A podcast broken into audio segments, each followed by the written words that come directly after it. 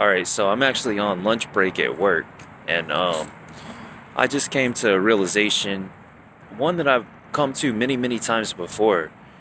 But you know, you just you refine your view as you realize more and more things. Um, you just continue to refine your view on the same topic. You just you see what you already know with a sharper grade of focus each and every time that you come to a deeper realization or epiphany about it. And what I realize is um, social media and how people treat social media and how people always say that it's toxic. And, you know, they talk about detoxing from social media, that everything on the internet's harmful and this and that. It all depends on how you view it. Um, so I came up with the analogy that social media and the internet is analogous to a hammer. Because, like a hammer or a lot of other tools, you know, but let's use the hammer for an example. You can use a hammer to, right now, there's people, you know, walking across the street, you know.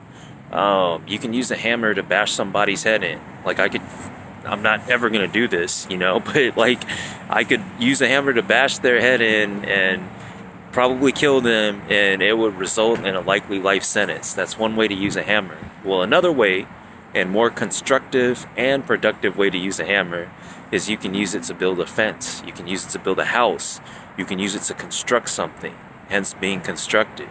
Same tool, different application. You know, you can um, either throw your life away with it and live in a prison, literally and figuratively. Literally, if you kill somebody with a hammer, figuratively, if you're on social media being petty, posting nonsense, getting into arguments, doing social comparison, and never feeling your real self worth that's um, living in a prison, in a mental prison. So you can use the hammer to do that, or you can use the hammer to build something constructive. Because you can also use the internet and social media to gain an education. You know, there's all types of uh, free university courses online.